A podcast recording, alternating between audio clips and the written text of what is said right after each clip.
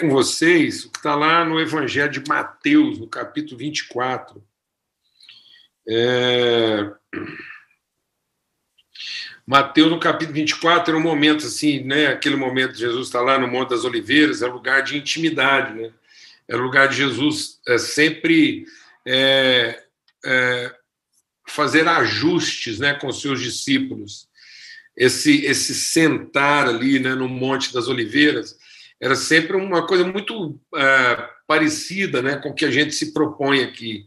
Não era aquela coisa de Jesus publicitando, né, mas era aquela coisa de Jesus ensinando mesmo, esse sentar, esse refletir, né, esse, esse fletir mais de uma vez. Né? Refletir é você se curvar várias vezes diante da revelação para aquilo realmente transformar o entendimento.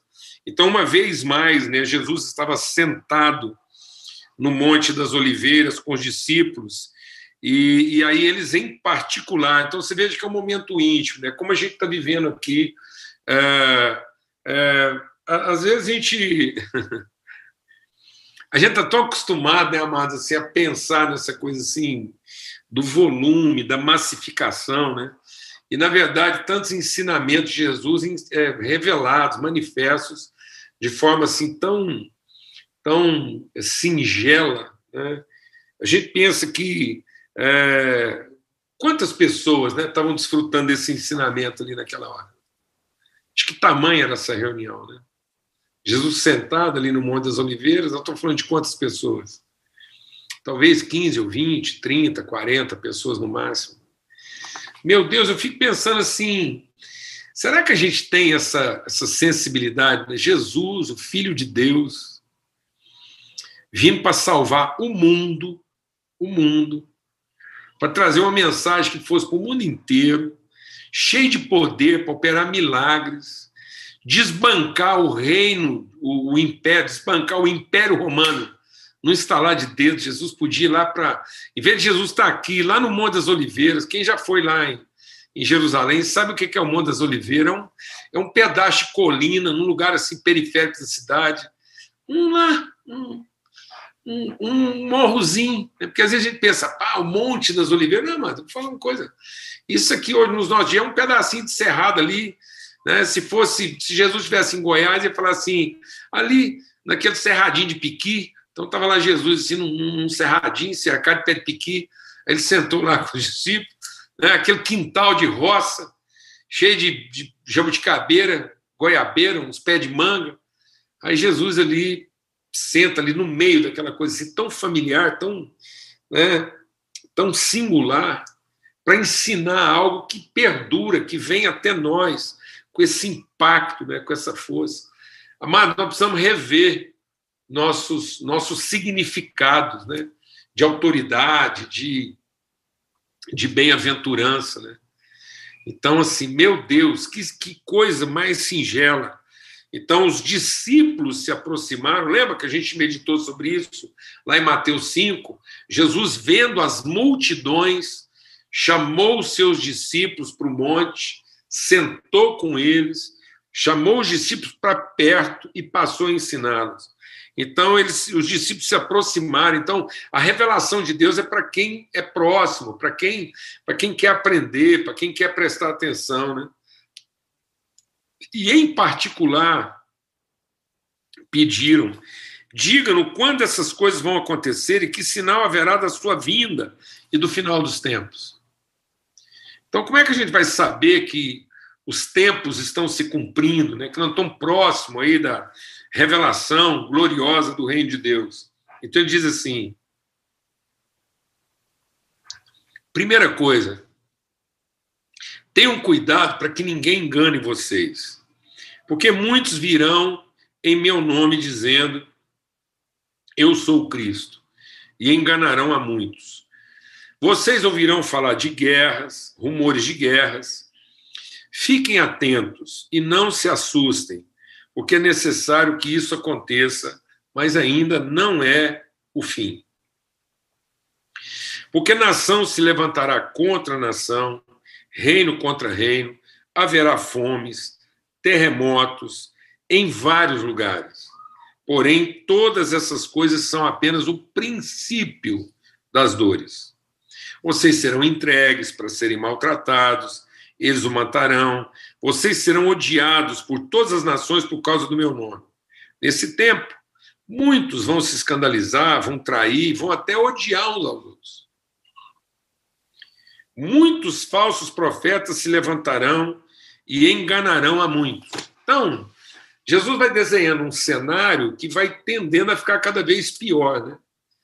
Então ele vai dizendo, ó, o cenário é esse. À medida que for caminhando por fim aí, é um cenário assim de, de conflito, de carência, de desigualdade, de perseguição, de destruição, enfrentamento religioso, é, é, tragédia é, é climática, terremoto, enchente, vendaval. Então ele está falando assim, guerras. Mas isso é só, isso não é ainda o, o mais grave. Por que eu estou compartilhando isso, Amado? Porque a história ela vai percorrendo uma trajetória, é, é uma trajetória espiral, elíptica. Né? Ela vai, na medida em que ela vai cumprindo a, a, o seu trajeto, ela vai ampliando, né? vai aumentando as suas implicações. Então, Jesus desenha esse cenário. Ele está dizendo: olha, as coisas vão acontecer graves e vão ficando cada vez mais graves, e essa gravidade vai se ampliando. Então, essas coisas são cíclicas. Volta e meia, isso tudo que está acontecendo conosco aqui, volta e meia, a humanidade, em cada geração, em cada época, a humanidade enfrenta o que nós temos chamado aqui de, de uma glacial. Isso vem acontecendo desde lá, desde o dilúvio. Então, volta e meia, a gente enfrenta uma situação que afeta o mundo conhecido, afeta ali a humanidade, obriga todo mundo a rever seus conceitos e quase que a, a retomar, recomeçar, a reconstruir. Isso é um processo de Deus para que a gente possa aprender e para a gente ficar atento, porque são sinais. Só que cada vez que é, essa história dá uma volta, ela, ela se revela mais grave ela revela um estado da natureza humana mais desafiador. Então, a gente, nós não podemos cair nesse, nesse engano. Deixa Deus ministrar o nosso coração. É, nós não podemos pensar como todo mundo pensa. Em nome de Jesus, nós não podemos pensar como todo mundo pensa. Nós também não somos apologetas da tragédia, nós não estamos aqui para também fazer apologia do pessimismo, mas em nome de Jesus, nós não somos guiados pela sabedoria humana. Então, enquanto a humanidade promete solução, promete vai ficar melhor, vai dar um jeito, vai resolver, vai vir um negócio, vai vir. E aí a igreja tinha que ter a sensibilidade de entender que, ainda que conjunturalmente, ainda que na sua conjuntura, o mundo apresente soluções naquilo que é o, o caráter humano, aquilo que é a condição do homem na Terra, isso está se deteriorando. Então, enquanto a gente tem conjunturas humanas favoráveis, tecnologia, transporte, comunicação, enfim, tudo, e nós vamos enfrentar. A humanidade vai encontrar soluções conjunturais para o que está acontecendo. O homem vai encontrar a solução para ir superando o que está acontecendo. Mas isso não quer dizer que o ano vai ficar melhor porque vai acontecer isso aqui. Esse é o engano. Quem está prometendo salvação está enganando. Porque nós temos que entender que Jesus diz: quais são os sinais? Paulo diz o quê? Quais são os sinais? Nos últimos dias as pessoas se tornarão cada vez mais amantes de si mesmo, darão ouvidos a espíritos enganadores, a ensino de demônios, e elas vão seguir gente com a mente cauterizada, que prega todo tipo de doutrina e que, sinceramente, acreditam naquilo que estão pregando, sem nem mesmo entender daquilo que estão falando. Então, tem muita gente hoje que, sinceramente, prega uma coisa que ele mesmo acredita, ele prega com ênfase, com empenho, mas ele mesmo não entende nada daquilo que ele está pregando, apesar de defender aquilo com unhas e dentes. É uma dominação de mente. Então Jesus apresenta esse cenário, diz: cuidado para que vocês não estejam enganados. Porque aí Jesus diz: qual é o cenário? O cenário é que tudo isso vai caminhar para a multiplicação da iniquidade. E nesse cenário de iniquidade, o amor se esfriará de quase todos os corações. E aí é nessa hora em que o amor está se esfriando de quase todos os corações que a gente tem que perseverar até o fim. Perseverar no que, amados? No amor. E o que que faz o amor se esfriar? Não são as guerras, não são os terremotos, não são as doenças, não são as pandemias, não é a falta da vacina, nem a presença da vacina. O que, que faz o amor se esfriar de quase todos os corações? O direito. Então, o que, que acontece? Nesse cenário de confusão, onde as famílias estão sendo afetadas, os relacionamentos, onde as pessoas estão traindo umas às outras, porque Jesus diz aqui, ó, porque as pessoas serão perseguidas em meu nome, ou seja, a verdadeira fé vai gerar situações de conflito. Nessa situação de conflito, uns vão se escandalizar, né? outros vão trair e outros vão ter até ódio um dos outros. Então, eu vou falar uma coisa, mas tem gente hoje usando o evangelho para ter raiva um do outro. Tem gente em nome do evangelho amargurado, ressentido. Tem gente que, em nome do evangelho, rifa o irmão. Na defesa do evangelho, ele põe irmão a prêmio. Então, muita violência, muita agressividade. Por quê? Porque o cenário é instável.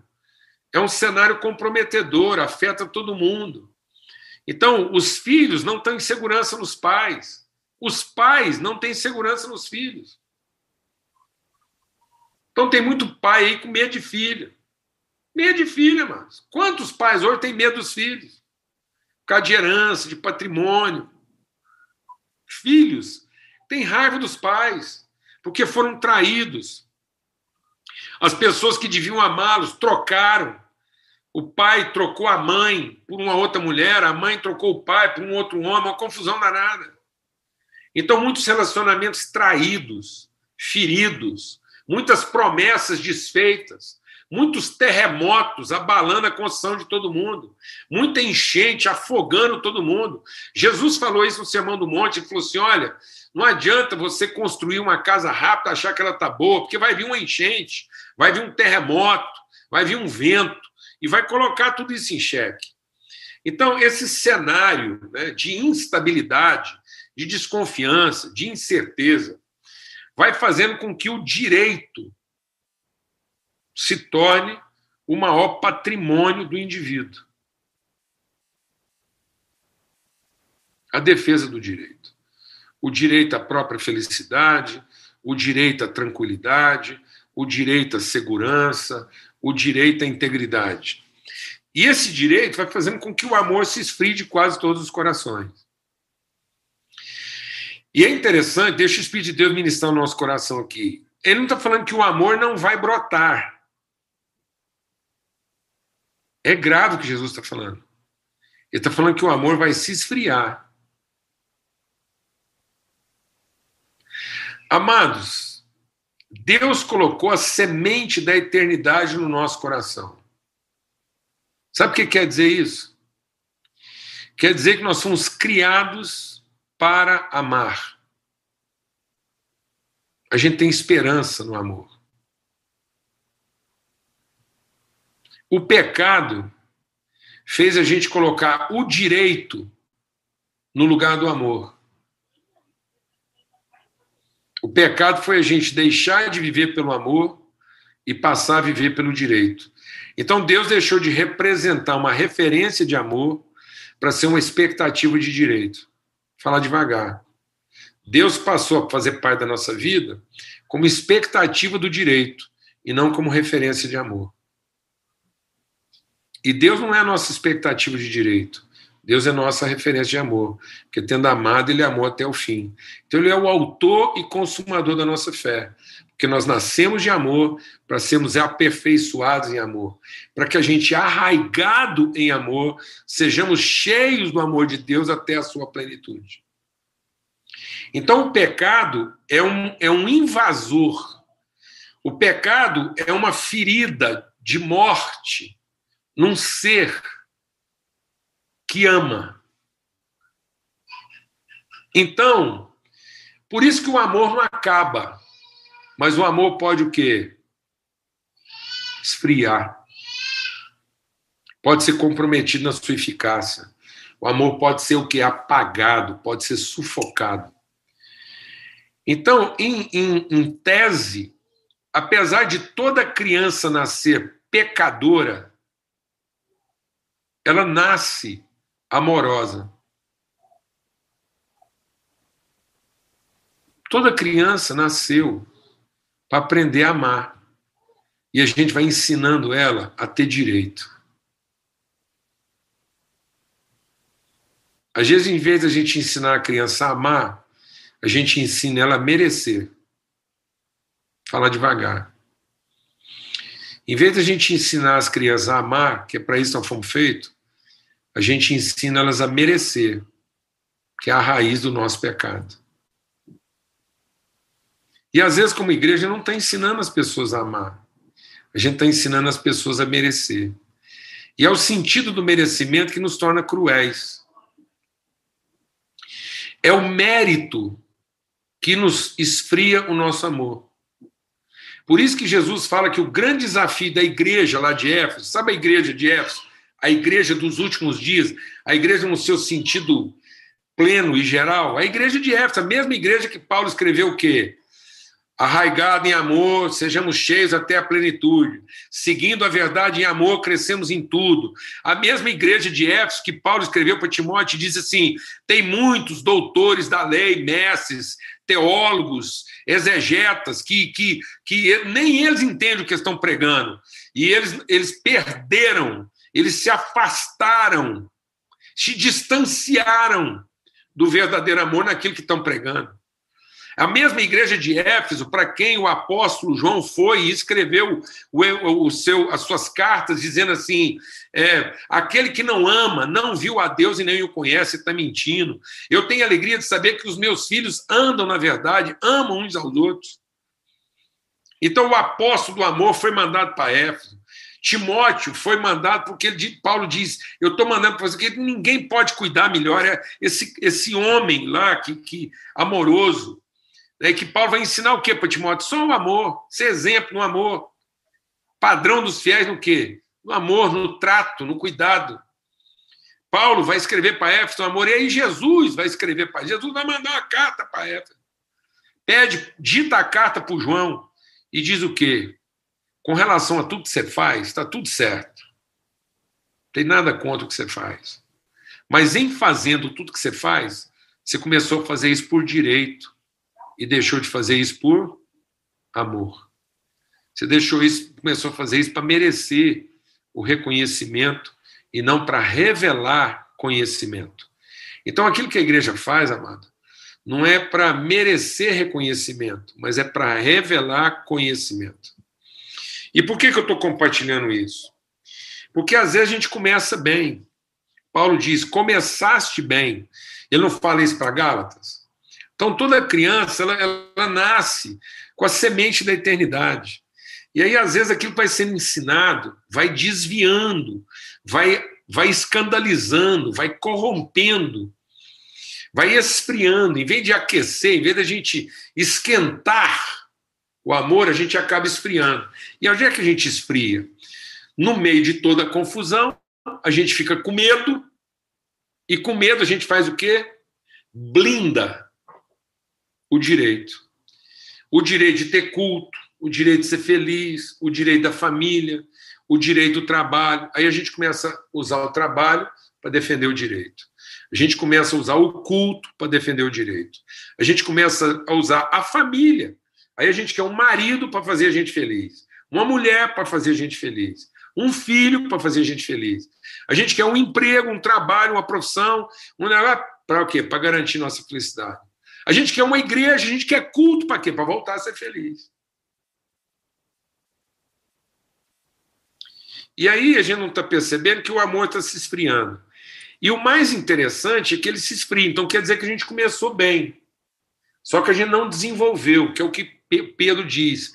Acrescente à vossa fé virtude, a virtude conhecimento, domínio próprio, fraternidade e que amor. Então, se a nossa fé não evoluir para o amor, ela começou bem, é uma fé que começou bem, mas em vez dela evoluir para o amor, o amor se esfria. Aí ela fica uma fé estéril, uma fé míope, uma fé que está toda voltada na defesa dos nossos interesses. Por que, é que eu estou compartilhando isso? É porque a gente está assistindo uma forma de decadência humana, porque com tudo que está acontecendo, o povo está ficando meio assim, é, as coisas estão ficando assim, meio. Né, há, uma, há uma loucura. Em nome do quê? Do direito. Essa polarização. Então, nós temos um exemplo de uma nação, uma nação que, que referência para a humanidade, referência do que uma cultura cristã justa poderia fazer. Então, onde, onde foi que aconteceu a ascendência da cultura americana como referência de liberdade e democracia? Foi exatamente numa das últimas é, glaciais que a humanidade teve, a Segunda Guerra Mundial. A Segunda Guerra Mundial foi uma desconstrução, foi uma, uma pandemia é, em forma de bomba, em forma de violência, em forma de, de perseguição, destruição, cobiça, ganância, que afetou todo mundo. Foi, nós temos ouvido rumores de guerra, mas a, a, a a última guerra de, de, proporções mundiais, afetando todo mundo conhecido, foi a Segunda Guerra Mundial. E quem surgiu nesse contexto como uma nação que pegou todo o seu conhecimento, a sua força, seu poder enraizado no Evangelho e colocou isso a serviço da humanidade, atravessando o mar meia contra gosto, mas acabou entrando, não vou entrar no meio da questão. E a partir daí se tornou esse baluarte. Foi lá marcar presença na Europa como uma um garantidor das liberdades. A cultura americana. Consequentemente, ela se tornou o quê? Uma referência, ela passou a ditar normas e padrões de comportamento para todo mundo. E, e aí, o que, que acontece? E tudo isso em nome do que, amados? Em Deus nós confiamos. Isso é o que estava escrito até no dinheiro americano. Até o dinheiro americano estava gravado que aquela cultura não confiava no poder, não confiava no direito, mas confiava em Deus. In God we trust. Uma liberdade em nome do evangelho, dos valores. Só que a gente começa, né, que é o que Paulo diz, começaste bem. O que que fez vocês retrocederem para a lei? É que a gente vai gostando tanto daquilo que a gente está experimentando, que a gente começa a criar regras para proteger o que a gente está desfrutando. Então, eu quero te falar uma coisa. A única forma de garantir a continuidade daquilo que a gente tanto celebra em Deus não é proteger, é continuar compartilhando.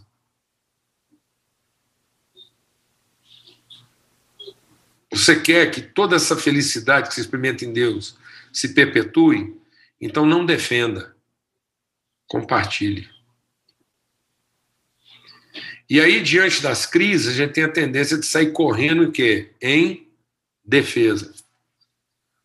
E aí a gente começa a discutir formas de retomar, de defender, de ter de volta o que é nosso direito, em vez de encontrar novas formas de repartir, de continuar compartilhando. Então, toda vez que há uma crise, há uma tendência de, na crise, as pessoas buscarem formas de garantir o que sobrou ou de não perder o que sobrou. E com isso o amor vai se esfriando nos corações. Por que, que eu estou falando isso? Porque no começo, o discurso da liberdade, o discurso da democracia, era para era para defender o que era de todos, cuidar do que era de todos, renunciar ao que é meu e não invadir o que é dos outros. Então a gente não estava lá preocupado em invadir o que é dos outros, nem defender o que é meu, mas em ser responsável pelo que é de todos. Então, cuidando do que era de todos, a gente renunciava o que era meu e não invadiu o que é dos outros. Só que vai passando o tempo, a gente vai pegando gosto pelo poder e a gente começa a fazer o quê? Em defesa do que é meu, nós invadimos o que é dos outros e não temos responsabilidade com o que é de todos. E muitas vezes é assim que a igreja, perdida na sua vocação, começa a fazer. A gente perdido na religiosidade, aqueles que deveriam ser exemplo de amor, começam, em defesa do que é meu, a gente vai invadindo, vai obrigando os outros àquilo que a gente faz, e nós não nos sentimos responsáveis pelo que é de todo mundo. A gente está na defesa do que a gente chama de meu, não tem o menor respeito pelo que é dos outros e nem se sente responsável pelo que é de todo mundo.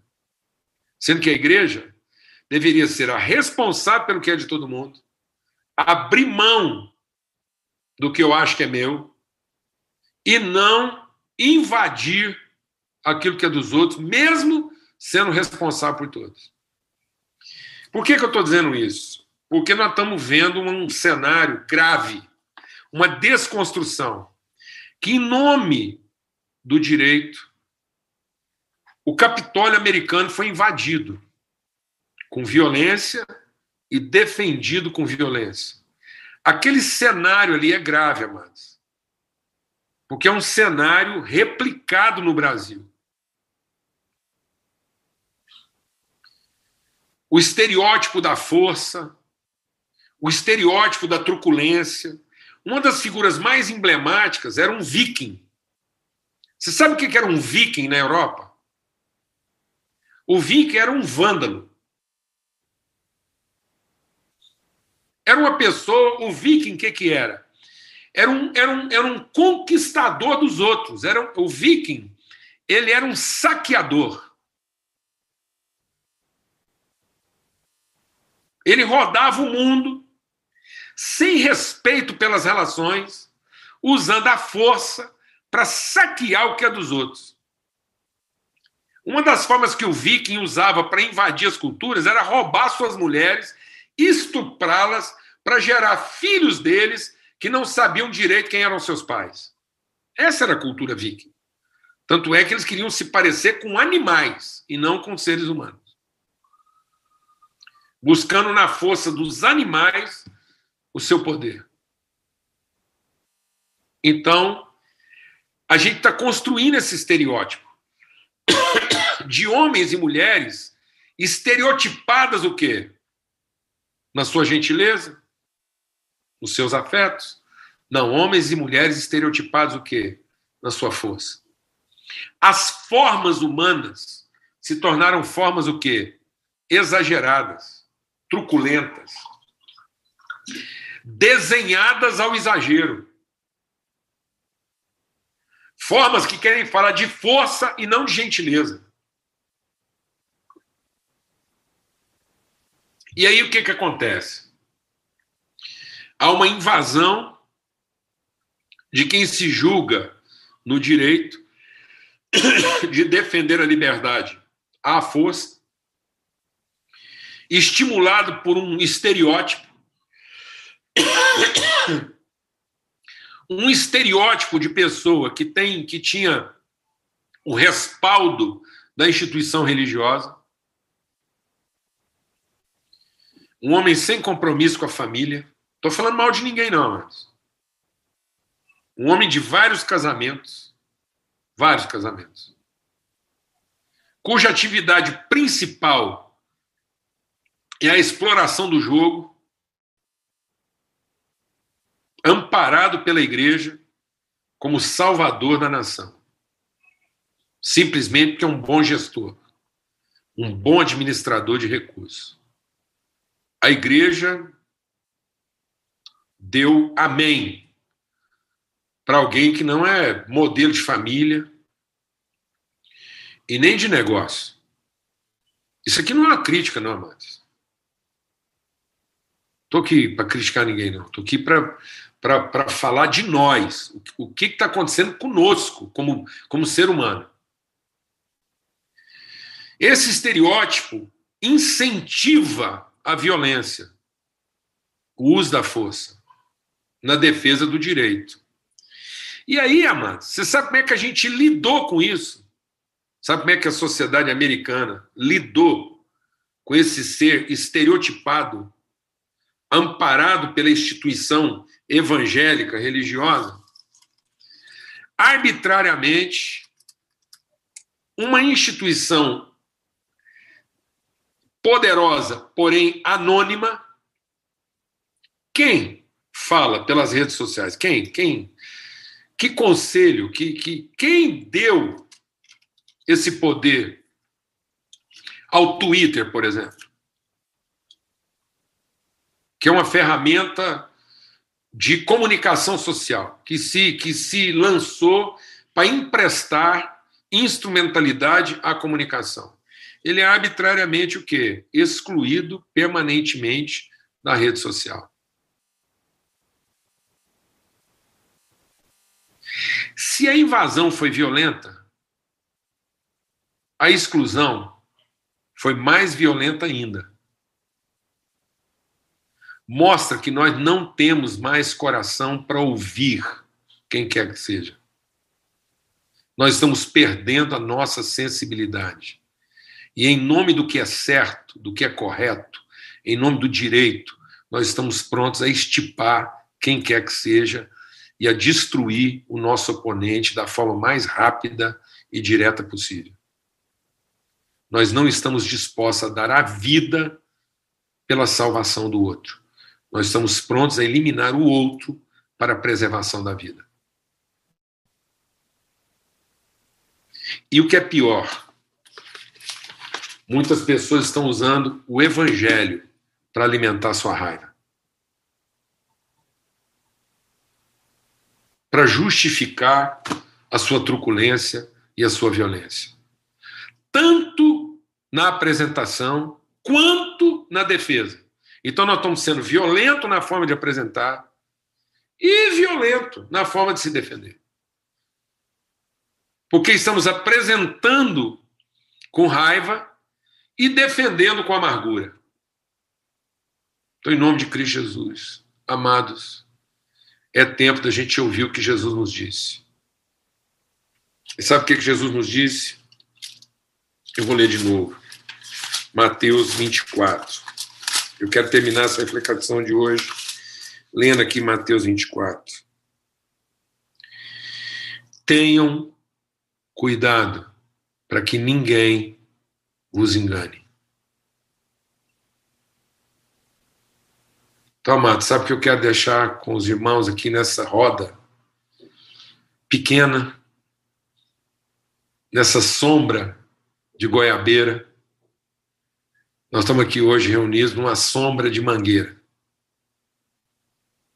Nós somos aqui pouco mais do que 30, 40 pessoas sentados. E eu queria simplesmente repetir o que Jesus diz vamos tomar cuidado. Vamos tomar cuidado com o nosso coração. As pessoas estão sendo facilmente enganadas. Em nome do que é correto. Em nome do que é direito. E sem perceber, nós estamos nos tornando insensíveis. Rápidos em fazer juízo e lentos em fazer justiça. Cuidado, porque a maior, a maior ameaça que paira sobre as nossas famílias não são as guerras, não, são as, não é a fome, não é o vírus Covid. A maior ameaça que paira hoje sobre todas as famílias da Terra é a insensibilidade. É o risco de que, em nome do direito, o amor se esfrie. Não é que o amor não nasça. Às vezes a gente está preocupado no amor não nascer no coração lá do incrédulo. Amado, o maior risco não é o amor não brotar no coração do incrédulo. Sabe qual é o maior risco que nós estamos sofrendo agora, nesse momento?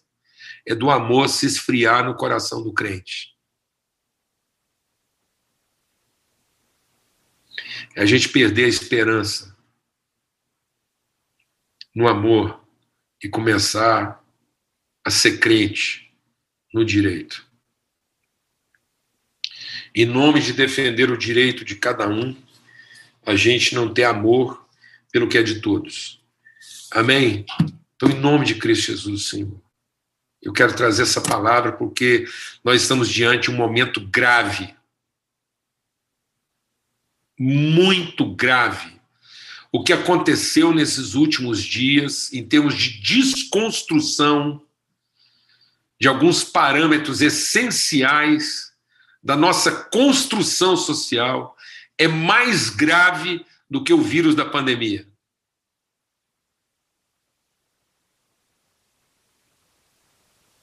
Muito mais grave. Então vamos tomar cuidado.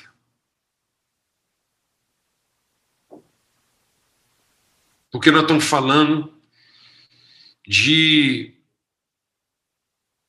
quatro pessoas mortas dentro do Capitólio e não foram mortas por um, um, um crente de outra religião.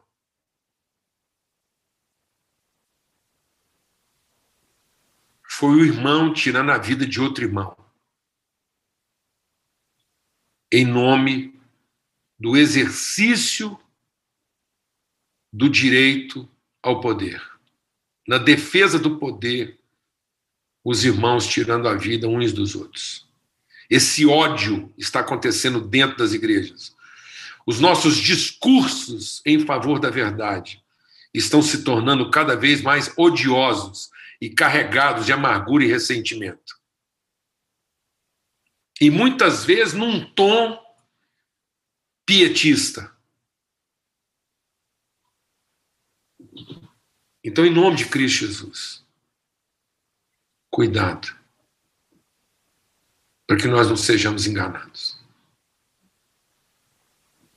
Em nome de Cristo Jesus, Senhor, que o amor de Deus, nosso Pai, a graça favorável, espontânea de Cristo, a comunhão, a unidade, a singularidade, a sensibilidade do Espírito Santo de Deus seja sobre todos.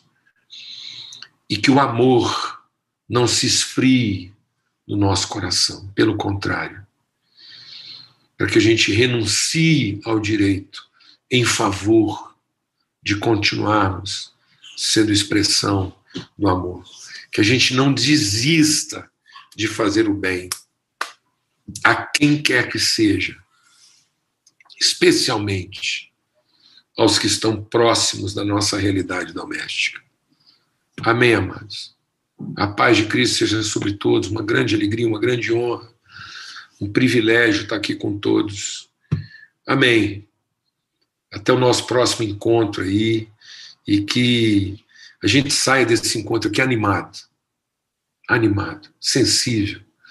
Você possa sair desse encontro abraçando, acolhendo, e que o seu almoço agora não seja o almoço de quem tem o direito de comer, mas que você abrace bastante, dê um abraço perto aí. Quem pode dar um abraço? Xerife, dá um abraço na Dulce. Vocês não estão em distanciamento social. Luiz, pelo amor de Deus, dá um abraço na Thaís, demorado, longo, sem pressa. Amém? Em nome de Cristo Jesus. Em nome de Jesus. Nelson, dá um abraço prolongado nessa esposa querida, bela, sua aí, em nome de Jesus.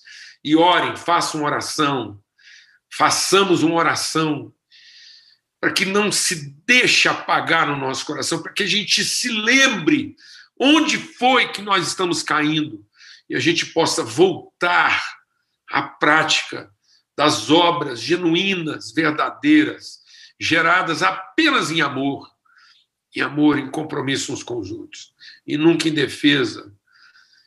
Amém? Tiago Boca, meu querido, ô Boca,